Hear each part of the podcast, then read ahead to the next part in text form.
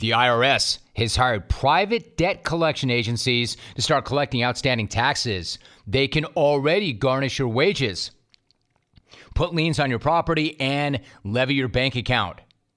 If you're drowning in tax debt, get ready for a relief hotline. Civic Tax can protect you from IRS collection agencies, stop the added fees and wage garnishments, and help you break free from the IRS. If you're backed into a corner with back taxes, call Civic Tax Relief for free information right now.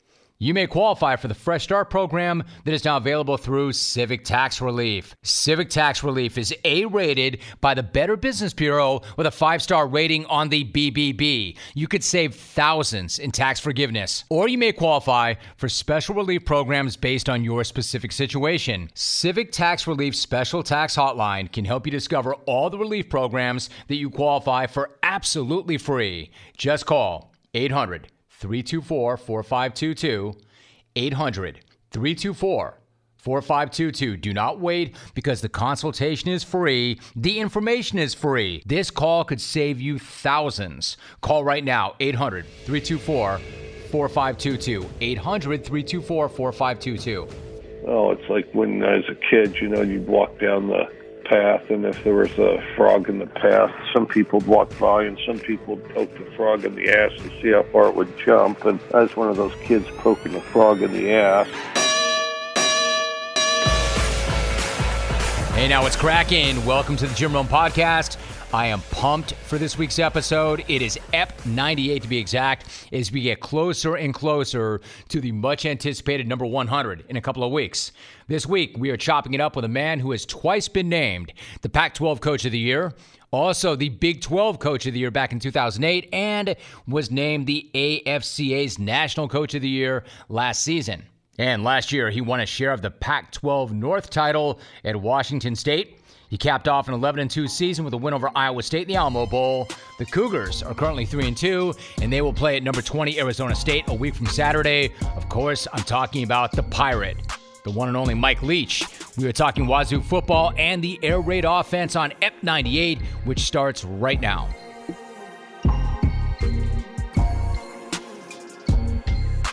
Now, Mike, it's been a minute or two since you and I have spoken, so bring me up to date. How you living? How is Pullman treating you?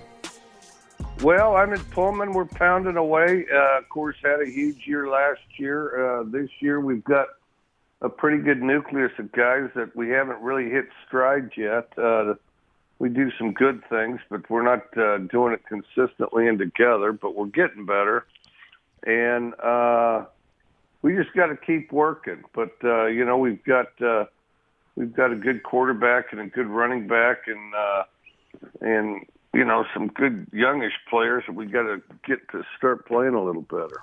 All right, so you got some good things there, and you're coming off that year, a bowl win, 11 wins. You were pretty hot after last week's loss to Utah. You said that your players were fat, dumb, happy, and entitled. You know, Mike, pretty direct, pretty tough. What did you see specifically that made you say that?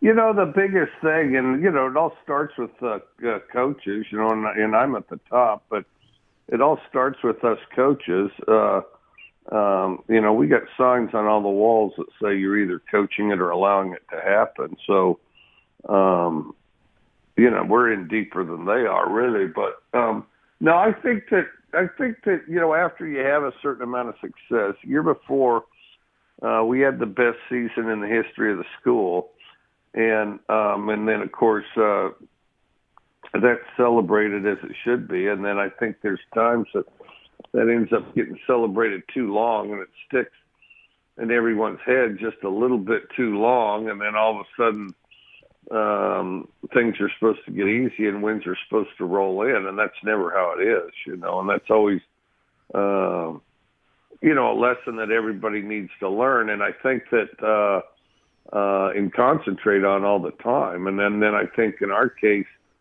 you know, um, you know, just sitting and being pleased with ourselves, and you know, uh, there's only a little of that that uh, there's only a little of that that's really beneficial, and um, you know, and, and we felt like uh, we deserved uh, to win stuff because you know what, there were some nice newspaper articles about us or whatever you call the media nowadays. And then since those articles said all that, well, of course they were all true, you know. And then, um, you know, I think we were too quick to embrace that. And, and the funny thing is, is because we worked extremely hard in camp, extremely hard uh, in the off season, and then, well, then all of a sudden this stuff was supposed to fall fall a little simpler than it did. And I thought, you know, we did some good things the first couple games, but I also uh, thought we played incomplete. And the thing uh, that I think is most important with football is just loving each moment because you only get a few of them. And if you do that as you stack it uh, up at the end, you'll probably be pretty good. Yeah. So, Mike, I'm hearing a few things here. Number one, you said, hey, look, it starts with the coaches. We're looking at ourselves first. And then maybe our guys coming off a really good year read the press clippings. Let me ask you this How has the team responded since you said what you said and in the aftermath of that game? It seems pretty well. I mean, we've had. Uh, oh, you know, we've had a number of uh, the the team, kind of the team leaders, uh, twelve guys, you know, um, uh, kind of step up. I mean, they they talked amongst themselves, and then we. Uh, but I think everybody's really re. Uh, and then uh, we talked with them uh, among the staff, and, and really the funny thing, the amazing thing is, is everybody was saying the exact same thing. Everybody was pretty much on the same page, and then and then, uh, you know, I think so. I think we're all excited to get back out on the field again. We're off this week, so, but uh, we're excited to get back out there and go. You know. You know, Mike, I was thinking about it. It's been exactly one year, almost to the day, I spoke to Gardner Minshew, and Minshew Mania is sweeping Duval County right now. So let me ask you about him. How pleased are you to see your former quarterback tearing it up with Jacksonville the way he is? Well, I'm I'm really excited about it, and I actually thought he would if he ever got the chance. But that uh, uh, if they ever get the chance part of it is a is a big element to success in the NFL because you know I think there's some good players that don't get the chance because with quarterback there's a lot of right place, right time. But um, and then uh, unfortunately for Nick Foles, you know um, he went out with an injury, and then of course Gardner stepped in. And Gardner's a lot of fun to watch because he brings an incredible amount of energy, and that you know the energy does two things. It's really exciting to watch, but then the other thing, um, on the path of that, uh, the rest of the team gets really excited. They get excited to be out there. They get excited to be a part of something, and it just elevates the whole effort. You know. Now, Mike, you knew exactly what you had in him, the way he prepared, what he brought to it. What did you make of all the questions and skepticism about him prior to the draft? Questions that ultimately resulted in him being taken in the sixth round. Well, you know, I've had a number of guys like him, and the the thing is, in the NFL, um, well, the NFL's kind of got a dysfunctional approach to um, quarterbacks and draft selections anyway. But um, you know, because different places are going to value different things, and a lot of times, um, you know, the coaches that pick one guy aren't there long enough to coach him. And then the other thing is, is most teams uh, the coaches don't do the drafting. Uh, in in some uh, and they range between having um, uh, a lot of say to virtually no say in who's drafted. So with that, I think the barometer of who values what I think is uh, uh, is quite extreme. And so uh, the, from that standpoint, it's unpredictable who takes who. But then once they uh, once they they do select them, um, then sometimes they get caught up in all these measurables. But they used to call me on Gardner, and they'd say how strong is his arm, and you know, stronger than average. And I mean, because I mean, we go through all our film, and I'm like, okay, stronger than average. I, and then, but in the back of my mind, I'm thinking, did you watch the film? Is he accurate? And I'm thinking about some of these teams, whoever they had playing on uh, Sunday last year. Uh, and, and I'm thinking he's a heck of a lot more accurate than your guy is. I go, I go, yeah, he's pretty accurate. And then, um, you know, how is he in the pocket? Well, he's great in the pocket. Almost never takes a tackle for loss. But my favorite question of all, and this is after they've measured everything that there is. They've even probably measured some unmentionables. Okay, and um, like what, so, Mike? because so after they've they've measured nearly everything, then they asked me, "Well, how tall is he?" Hmm. And so after about the second time they asked me that question, I started saying he's exactly as tall as the all-time leading passer in the history of the National Football League, Drew Brees. Hmm. And, and and and then there'd be this long pause, and you know, uh, as they're letting the the whole thing sink in or trying to figure out what to say. And then I'd go, and by the way, he's probably about 10 pounds heavier. What do you think of that? You know? oh, anyway. So, any um, part of you, hey, look, fun where you can, you know? One out of four batteries are going to fail this winter. Get yours tested for free during Superstar Battery Month at O'Reilly Auto Parts. If it needs to be replaced, O'Reilly has the Superstar Battery for you. O'Reilly Auto Parts, better parts, better prices every day. I want to talk to you about something you and I have talked about in the past the air raid. Like, if you were to go way back, you and Hal Mumme are credited with creating the air raid offense, which obviously has had great success now, both in college and in the NFL. But if you were to take me back, what was the process the two of you used to develop that offense? How did that come to be back in the day?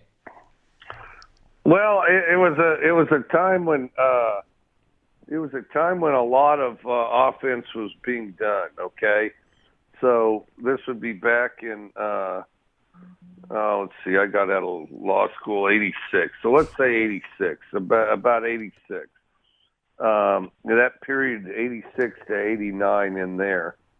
um, there was a lot of offense going around. BYU was on the tear as far as uh, uh, throwing it all over the place. Uh, the run and shoot was uh, out there, you know, where you had um, uh, Mouse Davis, uh, June Jones, uh, before them Tiger Ellison. Then you had uh, uh, Jack Elway in that three-step passing game that uh, Dennis Erickson, Mike Price did. Then you had uh, uh, other places like Montana, which wasn't uh, probably held in as reverent a terms uh, among the public, but among coaches, I mean, um, we all thought Don Read and that group were geniuses. Uh, and uh, then you had Bill Walsh in the West Coast up. in the West Coast offense stuff, and um, so it was a great time to pick ideas. And um, and I'd gone to BYU, and, and then me and Hal Mumme met at BYU spring football as we watched uh, them practice and tried to learn whatever we could. And um, and from there we had the opportunity to work together. But um, really um, there wasn't so much that anybody invented or that we invented as it was plucking and packaging uh, things, ideas together that com- complemented one another. Mike, I want to go back to air raid for a minute, but like, like, what was law school like for you, and how different would your life be like if you'd followed that path? You know, I don't know. On one hand, it was uh, a step that kind of defines in your thinking in some ways. I mean, you think about things uh, differently after having gone to law school. Uh, law school's a grind. Uh, I've always been suspicious of, uh, after having been to law school, I've always been suspicious of people that say that they really enjoyed law school. Um, a lot of people really enjoy being attorneys, but you know, law school's a different effort. But uh, there's a lot of solidarity in law school because um, because it's part education, part drudgery, part initiation, and you do uh, leave there knowing that uh, not everybody would be able to do that, and um, so there, I think it does uh, uh, generate some confidence and uh, and uh, and then some you know some good uh, background as far as uh, examining ideas, things like that. Um, on, on one hand, I'd be in, I would have been in coaching uh, three or four years sooner. Um, but on the other hand, I'd probably have a little different approach to it. I guess I don't really think as you know structurally or anything like that, but uh, um, maybe more like the whole program, how you think about and analyze things. I like that. I'm glad I asked you that. So if you go back to you create this offense with Hal Mumme, and like you said, we didn't create it necessarily, but we just kind of plucked it and we put it together and we came up with this these concepts. But then when the NFL kind of came around to it initially, well, before they came around to it, there was that widespread resistance and skepticism and the whole "it's a gimmick, it'll never work here." Let me ask you something. If it works on a lower level, if it works in high school, if it works in college, should it not logically work in the NFL? Oh, of course it will. I've always thought that's way overrated.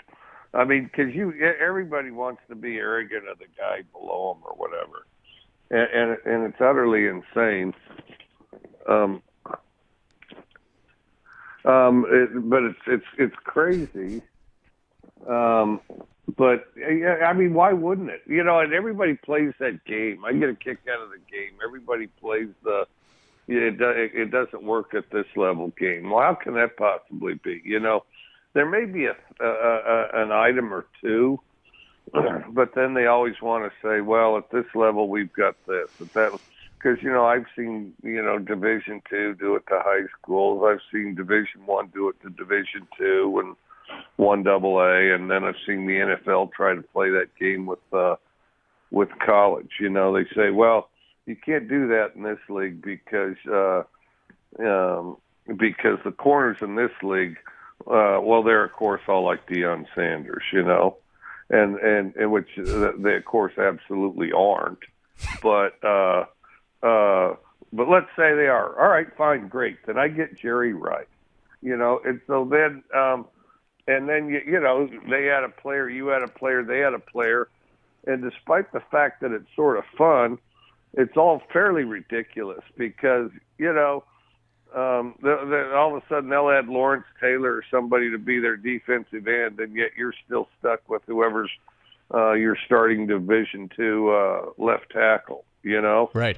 And uh, no, I think it all mitigates, and I think very, very, very seldom is there something that won't work in high school that won't work in uh, in uh, the NFL, and and so then, but you know, on the air raid thing. Um, I always thought that uh, um, on the fringe around the NFLs where there was more suspicion, um, like for example, uh, oh, like uh, uh, kind of the scouts, the uh, reporters, you know, kind of the ass covering crowd was more the ones that were skeptical. Oh, the coaches the coaches, it always seemed to me if something would work, they'd do it. You know, if they thought it would work or help them get a first down, they'd do it. But um, um, but they were naturally naturally kind of complex because there's there's nothing like an NFL playbook in a lot of cases where you know everybody's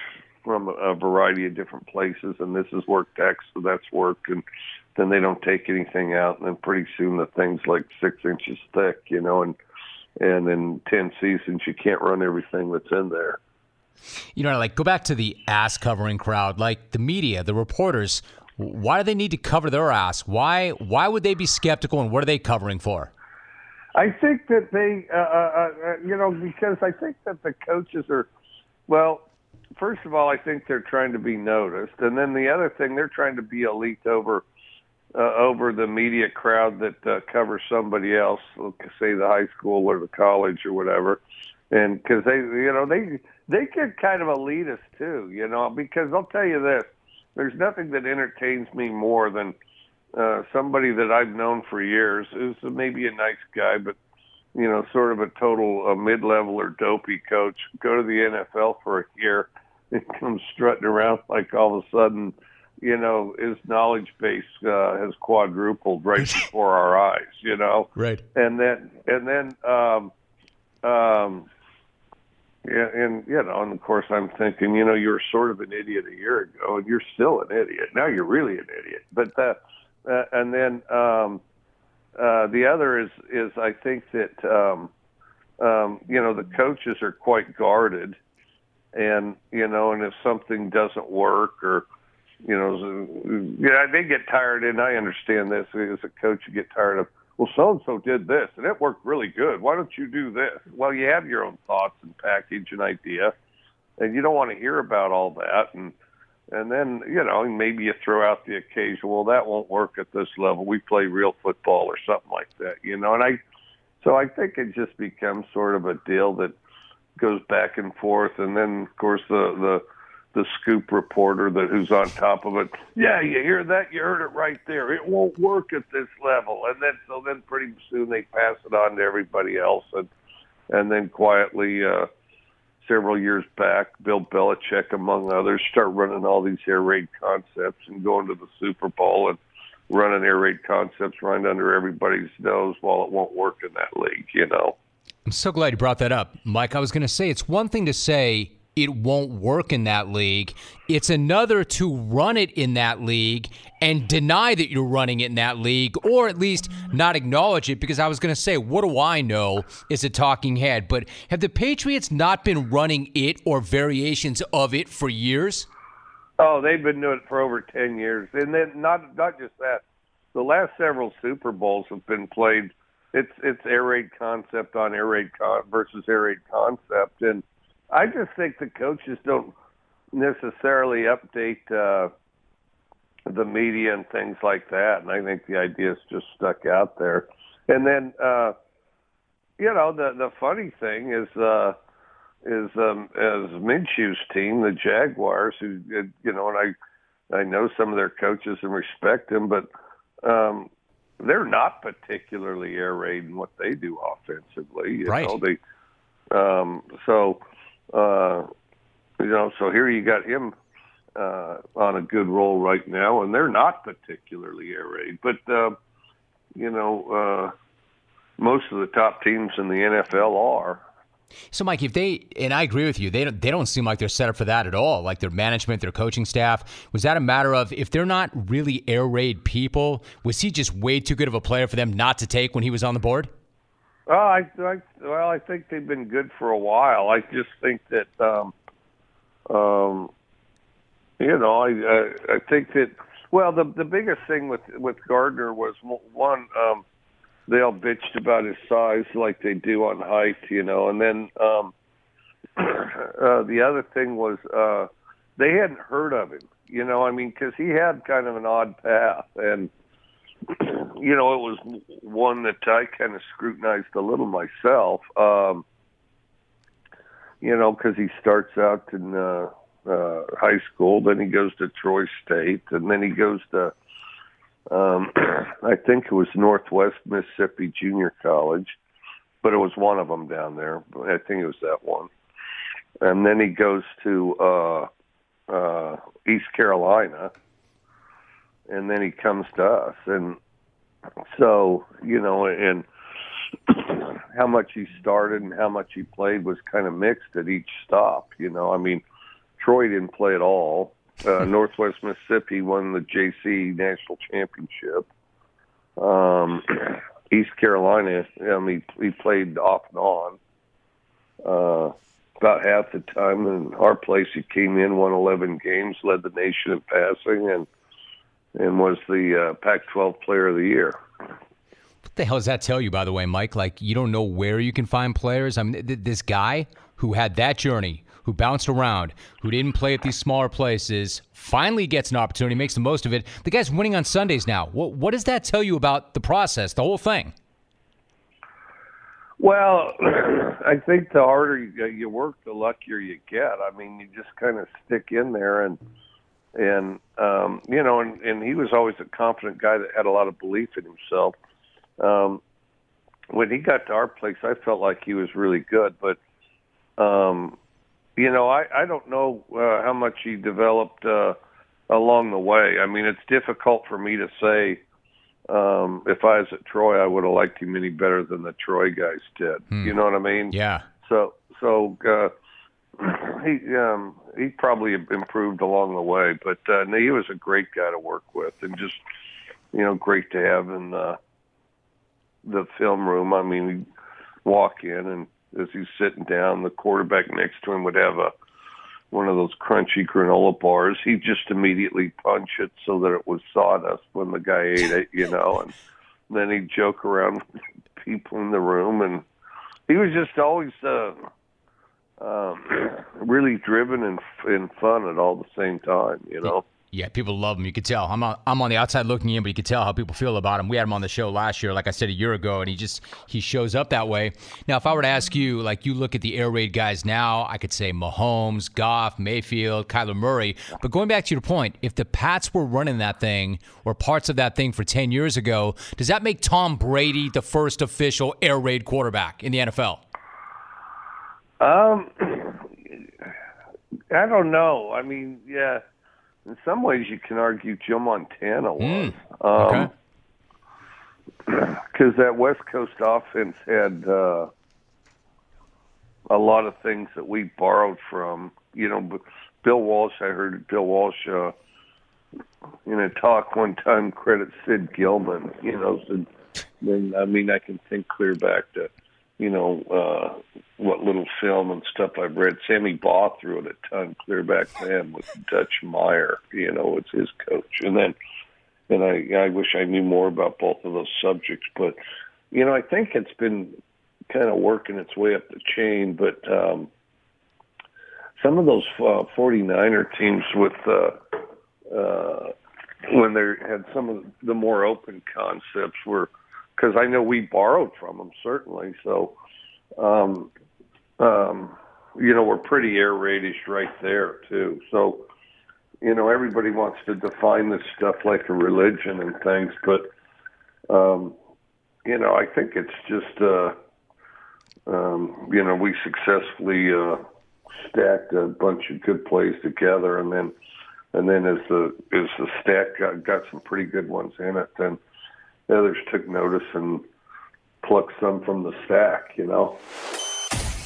Hey, listen, are you one of the people who is doing the hiring for your company? If so, you know what that's like. It can be a really slow process. As an example, Cafe Alturas COO Dylan Miskowitz had to hire a director of coffee for his organic coffee company, but was having trouble finding qualified applicants. So he switched to ZipRecruiter. Great decision. You see, ZipRecruiter does not depend on candidates finding you, it finds them for you. Its technology identifies people with the right experience and then invites them to apply to your job so you get qualified candidates and you get them quickly. Dylan posted his job on ZipRecruiter and said he was pumped by how quickly he had great candidates apply to him. He also used ZipRecruiter's candidate rating feature to filter out the applicants so he could focus on the most relevant ones. This is how Dylan found his new director of coffee in only a few days. With results like that, it is no wonder four out of five employers who post on ZipRecruiter get a quality candidate within the very first day. See why ZipRecruiter is effective for businesses of all sizes. Try it for free at our web address ziprecruiter.com slash clones. ziprecruiter.com slash clones. C L O N E S. ziprecruiter.com slash clones. ZipRecruiter, the smartest way to hire. Mike, I want to I want to ask you something, and I want to ask you this with great respect and reverence. Tra- tragedy hit the Cougar family when Tyler Hilinski took his own life in 2018 for those who did not know him, can you take a moment and say what was he like as a young man and a player and a teammate?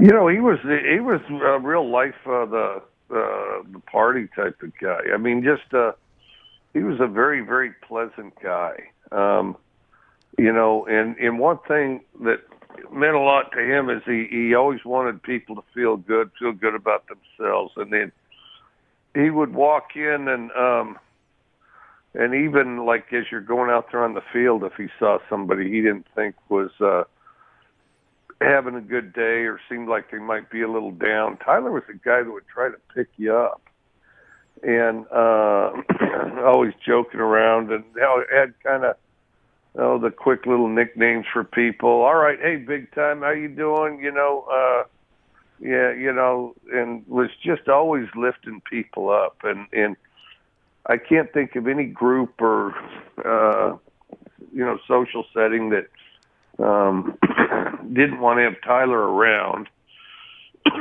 I think that uh, I think sometimes I wonder. You know, you always think, you know, what caused all this? How did it lead to this? Because you know, he always seemed uh, so pleasant and upbeat. Uh, but I think that. Uh, sometimes he spent so much making time making sure everybody else was doing good that he uh, he didn't devote enough, enough time to himself, you know.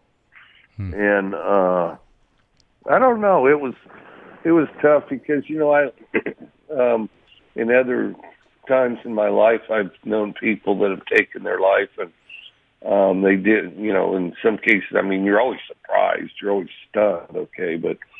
Uh, uh, but you know, some not as surprised. You know, yeah, he's supposed to be a person type of deal. Uh, not Tyler. was trying to pick everybody else up, and I think it was important to Tyler that everybody liked him, and if somebody, if he felt like he disappointed uh, uh, somebody, I think, I think that you know really uh, worked on him a little bit. And uh, anyway, so it it was a loss that uh, it was a loss that we all feel around here. Um, uh, you know, Tyler, but uh, uh, we, and there's nobody that doesn't have uh, positive and fond memories of Tyler that knew him. Hmm. I was going to say, as a follow, is, is his presence is he still felt around that program? You know, I think so. Uh, you know, we have him on the. He, he came in to lead us to a win against Boise State just a wild game, and um, so the highlights show the second quarter here, and then uh, you know I just I remember where he was sitting the whole thing as we go through all these meetings, and um, you know you'd kind of banter uh, back and forth, which that's what happens in these deals because you know you're locked in there watching film, and under the best of circumstances, uh, football's uh, got a drudgery to it, and um, um, and so that's livened up by all the different cultures and backgrounds you get to experience, and then also it's livened up by um, uh, you know just the dialogue that crosses the table, just uh, almost like a Seinfeld episode where it's uh, people talking about doing nothing. You know what I mean? Uh, just what you're going to do regular. And right. Tyler was in the middle of it. And the other thing, you know, John Wooden had a great quote. John Wooden always said uh, uh, about his players. He always said, "I love all of you, but some of you I like better than others." Mm. You know, which uh, you know anybody that says they love everybody the same, well, they're just lying. You know, and then um. Uh, but uh, Tyler was certainly one that I liked uh, that I liked a great deal. I appreciate your thoughts on him very much. Listen, before you go, you and I, we haven't talked Neil Young in quite some time. Are you still listening to Neil Young, or what are you listening to these days? Well, I listen to him when I can, and then the the other thing is, you, you ever notice that like when you're in a vehicle on on Sirius Radio or any of that, uh, the later it is at night, the better the music is. I mean, the, the somehow they only let the really cool DJs go really late, you know. And um, so anyway, you kind I kind of wish I was in the vehicle late at night more. I listen to less now that I walk to and from. I still like Neil Young. Would like to go meet him sometime. You know, everybody says they'd like to meet somebody, and it's like, uh, you know, it's like, uh, oh, it's like when I was a kid. You know, you'd walk down the path, and if there was a frog in the path, some people would walk by, and some people would poke the frog in the ass to see how far it would jump. And I was one of those kids poking the frog in the ass, so um, uh, to see him jump, and then. um but no, I, I, uh, no, I, I, he's one of them I'd like to meet. I mean, that's a guy that thinks independently and, you know, has done his own thing and always done it his terms. And I think just very impressive. Yeah, I'm shocked. I was going to say, I, I would imagine you've met him before. What was that like? But you haven't met him before. I'm the same way. I would love no, to meet Neil. I haven't met him. I'd like to meet him. Me too. And the funny thing is, I don't even know anybody that's met him. You know, like like usually you can do the the degrees of separation, whatever that stuff means. But um, I I uh, not only would I like to meet him, I don't even know anybody that that knows him. You know. That that's I mean, actually maybe, really maybe interesting. Willie Nelson, I don't know. Now I was gonna say what uh, Bob Dylan. Well, see, this is kind of funny. This is as close as I've gotten to Dylan.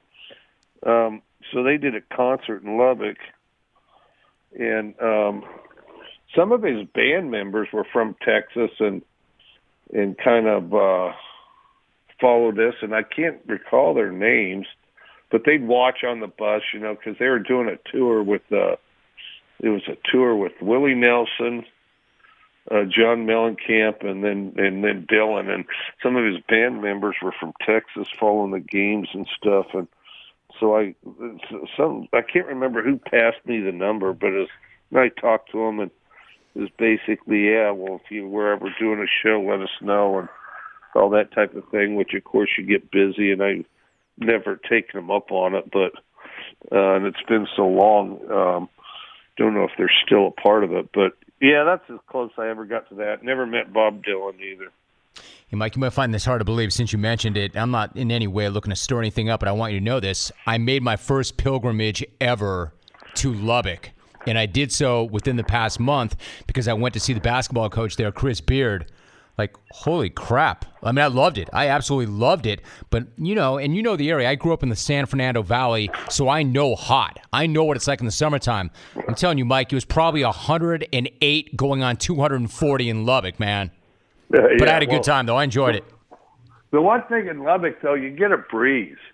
Usually, now, not me. Now, if you if they didn't have a breeze, you were there at an utterly horrible time. And sometimes that breeze is good, sometimes it's not because – you'll get this. Um, the one thing about Lubbock in the heat is there is almost always a breeze, but sometimes it's like a furnace where you go out there and your face is all of a sudden uh, kind of rough. I mean, it's all rough and eaten up because uh, that breeze is like uh, setting your face in front of a furnace. I know Chris Beard real well. Chris Beard was an assistant when I was at uh, Texas Tech. So I know him real well. He worked for both Bob Knight and Pat Knight. He loves you. He loves you. How do you like Beard? He's one of my favorites. Oh, he's hilarious. Well, so, and we've been leapfrogging over each other a little bit. So he'll go to Key West, text me from there, and stuff like that. And and the worst of it is, is uh, um, he'll be there, and then I'm going to be there in a week, and then by then he's home or whatever, you know. You guys will run into each other. You got to intersect at some point. Are you craving some protein after a good workout? Do not make a shake. Do not eat a bar. Grab a bag of beef jerky instead from Old Trapper. Old Trapper beef jerky is tasty, it's tender. It's made from real strips of steak and quality spices that are smoked over a wood fire. And you know what? It goes wherever you go to the game, to the gym, to the beach. So you want to make sure you look for Old Trapper in the Clearview bag. This way you see the quality you're buying. Look for it in major retail stores near you. Clones. If you do not see it, just ask for it by name because no other jerky compares. Old Trapper, what's your beef? What are you reading these days? You're always going to read biographies. You're a big history buff. What's the last great book you read? I need something to read. Oh shoot! I wish I could help you on that. I've got um, this time of year. I really don't. Yeah, I get much. that. I've got I've got a big on deck circle. I've got um, you know, there's a, a, a book called Hemingway's Boat that I've heard good things about. That um, basically on the path of uh, integrating his boat, the Pilar, into it. That tells about his kind of his life and in all kinds of directions. Uh, I'm trying what subject do you want? You got a good subject for me? You want? You know what? I'm more. I'm I, I, I, I tend I tend to go the same stuff, Mike. I like I like nonfiction. I like reading kind of motivational stuff. My big thing right now, I've been reading up on a lot of the, you know, you know, it's become really in vogue and in fashion, or like a lot of the former Navy SEALs, like Jocko Willink and David Goggins. You know, those guys were constantly pushing you be better mentally, be better physically. I, I kind of like that stuff. Stuff that, that oh, I can here, put into uh, practice. Um, um, uh, let me think here. This Navy SEAL stuff. Not, um, not that I do it, but I want to be more like that. And I'm trying to get there, you know. I'm trying to think Navy SEAL stuff. You know, that's the other. You need to come down to Key West. We'll hang out because I run into Navy SEALs down there all the time. They actually let me go watch them train because uh, and I'll tell you that this is funny. The the first Navy SEAL I ever met was Marcus Luttrell. Right. And he was the first one I ever met. There was a time I didn't know any Navy SEALs, but our strength coach at, at Texas Tech, Bennie Wylie, uh, it was kind of adopted and grew up with uh, Marcus Luttrell, and so the Luttrell the brothers are twins. Um, kind of helped raise uh, Benny. Okay, and they got their Eagle Scouts together, the whole thing. So right before he's deployed, he actually came and talked to our team as we're doing off season stuff, and showed us how you can tell a Navy SEAL lifted his shirt up, and uh, they always have a scar where the butt of their gun uh, rubs against uh, their lower back as they're swimming, you know. And um, he, uh, uh, shoot, and then I remember, and then he disappeared. And I asked Bennie, "How's Marcus doing? How's Marcus doing?" Because at that time, he's the only one I'd ever met in my life, and of right. course was very impressed. And then the the star lone survivor comes out, but uh, down there in Key West. Um, you know, you'll get to see and meet these guys. And what's so amazing is they're just uh, is is first of all um, they're young guys. I mean, just uh, I mean, not to makes me feel old, but they're they're youngish guys, and then you know they're following football or whatever, just like anyone uh, else might be, and they've and, some take an interest and and then uh, but the other thing is uh, that's always amazed me is is they'll be in just most incredible shape, not particularly big. Marcus was uh, huge for a SEAL, but not particularly They're not. big because you got to be the right size that you can do about anything, you know. And then, um, you know, whether it's climb a rope, swim, uh, run for distance, you know, whatever. And um, and just watching them out there as they do their maneuvers and stuff, it's just so incredible. And then the other thing that that, that really sets you back after seeing them do something as physical as the, the things that they do, um, they're all incredibly smart. Not sort of smart, incredibly smart.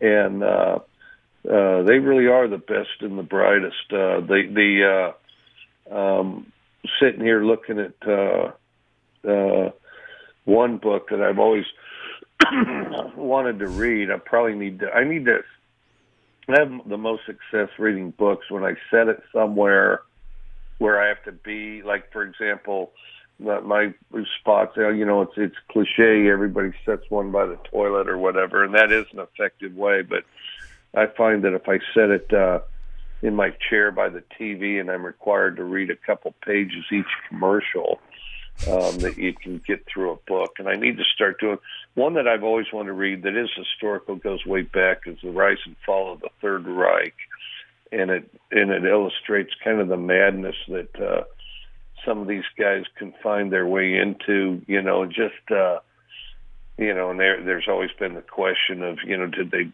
were were they corrupt, horrible people when it started, or did they become horribly uh, corrupt as they went. You know, the the whole Nazis and all that, and then and the, and I think it's a combination of both. To be honest with you, I think some of them were very scarred by World War One and um, some of the the stuff that uh, bore down on those countries during World War One, and then I think they just became uh, very vicious people. But uh, the, what's interesting about this book is it's not really just a history book. Um, you know, we the both sides had journalists on the other side, even in the heat of the war and things like that. And this American journalist just wrote about, he literally knew all these people.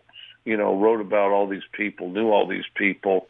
You know, and and and and although I haven't read the book, it sounds like he kind of unfolds the personality and the events within the context of these people that he actually knows as he watches them, uh, um, you know, morally, spiritually spiral downhill. You know. Hmm. So then, finally, you mentioned Hemingway. Are you a Hemingway guy or a Fitzgerald guy? If you had to pick. Well, I'm more of a Hemingway guy, and I find out of the uh, now Fitzgerald. The, I think the best novel ever written is The Great Gatsby. Okay, of the of the ones that I've read. Okay, like yeah, everybody says the best novel. Well, there's so damn many novels. How the hell do you know? I mean, you got you got, you got a lot of work to do if you're going to declare that. But uh, the ones I've read, the best one is The Great Gatsby. Okay, and I've never read anything by Hemingway that I found to be as uh, as talented as the Great Gatsby. Well, Mike, let me let me let me. I have to ask. Let me just jump in. Sorry to interrupt, but to that point, right? When I went to college in Santa Barbara, I had a professor who said exactly what you said. He said The Great Gatsby is a perfect novel. It is the best novel ever written. I've always been a Sun Also Rises guy, and I love them both. Is The Great Gatsby better than The Sun Also Rises? Yeah, I think it is, and and and like I say, I'm more in, interested in Hemingway's life and and things like that. um, you know, because Hemingway himself and Hemingway's biographies are almost even more interesting than uh, what he wrote. Hemingway's novels, uh-huh. and um, you know, Hemingway himself, who was good friends with Fitzgerald, um, um, always felt like uh, he. I mean, he he suggests that Fitzgerald was crazy talented, and Hemingway was relatively jealous of other authors, but he he himself felt like uh, uh, uh, Fitzgerald was crazy talented. Um, and for Hemingway, this is kind of a load because Hemingway loved to drink, but uh, that uh, um, felt like uh, Fitzgerald drank his way out of being a great writer, and I guess the argument can be made that eventually Hemingway did too. But uh, can I tell you, the professor that told me that did too, so that makes three. yeah, everybody thinks they need to be tortured for their art for right. some reason. I don't know if they feel like they have to be tortured for their art, or if they somehow yeah you get wrapped up into it so intensely or whatever that you feel like you have to twist off or it's some kind of a venting process. It's all, um, yeah, it's all sort of disturbing in a way. But the, uh, um, I've always found, and, and I kept saying, I'd only read one, and I you'll, you'll ask which ones they are, and they're by various people, and I just can't remember the titles, but I always said, well, I'd read one Hemingway biography and that'd be enough, and that would satisfy things. And and I haven't. I've I've read probably five. You know, I mean, and they're all interesting and all shed a different light on something else. And part of it, what makes it worthwhile, is is people like Fitzgerald will enter into the and uh, the the stuff. I've actually been to Hemingway's house in Cuba, in the marina that he hung out wow. at, and stuff like that. And then um, the other uh uh but uh, yeah his life itself i'll tell you one book that they hammer on a little bit and it's really not a novel it's more of a biography thing is the movable feast. But at least in my case i found movable feast to be quite interesting because i just felt like i could visualize those uh the artists and writers of the 20s you know in paris the lost generation doing their thing and it just painted a good picture in my mind, even though you know people bash on it a little, and and to an extent, Hemingway's kind of ratting on his friends, you know. Well, nobody likes a rat, but I see your point. I mean, it, th- those images are so vivid; it'd be a great time. Listen, Mike, you you were always great to talk to, especially during a bye week. We had to get caught up. I'm going to take you up on that unofficial offer to come to Key West. When is the best time to be in Key West? Hey, you know, this is a minority opinion. I think July is, hmm. And and the reason I think July is, and and you know the the Northeast, you know, they always say, oh, it's too hot. Well, it is. Of course, it's hot. It's you know, it's it's Key West. Of course, it's hot. It's There's July. a slight breeze. It's never a hundred, but it's always high humidity. And then, um, but what I like about it is it is it thins out. Um, it thins out and the local uh, there's enough tourists to dress the place up and and then uh everything's open but nowhere's crowded and uh I like it then but I'll I'll go after the the bowl if I don't go skiing as long as there's not that Lubbock furnace blast, and don't confuse it, I did love Lubbock. As long as it's a breeze and it's not that furnace blast. And, and where are you skiing these days? Hey, my favorite place is Crested Butte. Yeah. Right. Um, and, and but it's kind of isolated, and you got to be going there to get there. Uh, uh, last summer I skied at Sundance, and and because uh, I got some kids going to school there, so we'd go visit kids and relatives, and then drop out at Sundance. You know, we'd say, yeah, well, we'd love to stay here all night, do this all night, but well, shoot, got to go up to that place in Sundance, you know. And so, uh, yeah, we'd get just a little uh, cabin there in, in, uh, in Sundance, which uh, and I think we ought to do it that way a lot because you can still get in and out of that town, and you know you can get to Salt Lake in half an hour, pretty much. Can't beat that. All right, Mike, I don't want to overstay my welcome. It is great to have you on this podcast. It is great to get caught up with you. I always appreciate the time and the visit, Mike. Extremely well done. Well, it's always good to talk to you. Uh, it's always good to talk to you, and uh, you get me talking more than average, so let's do it again.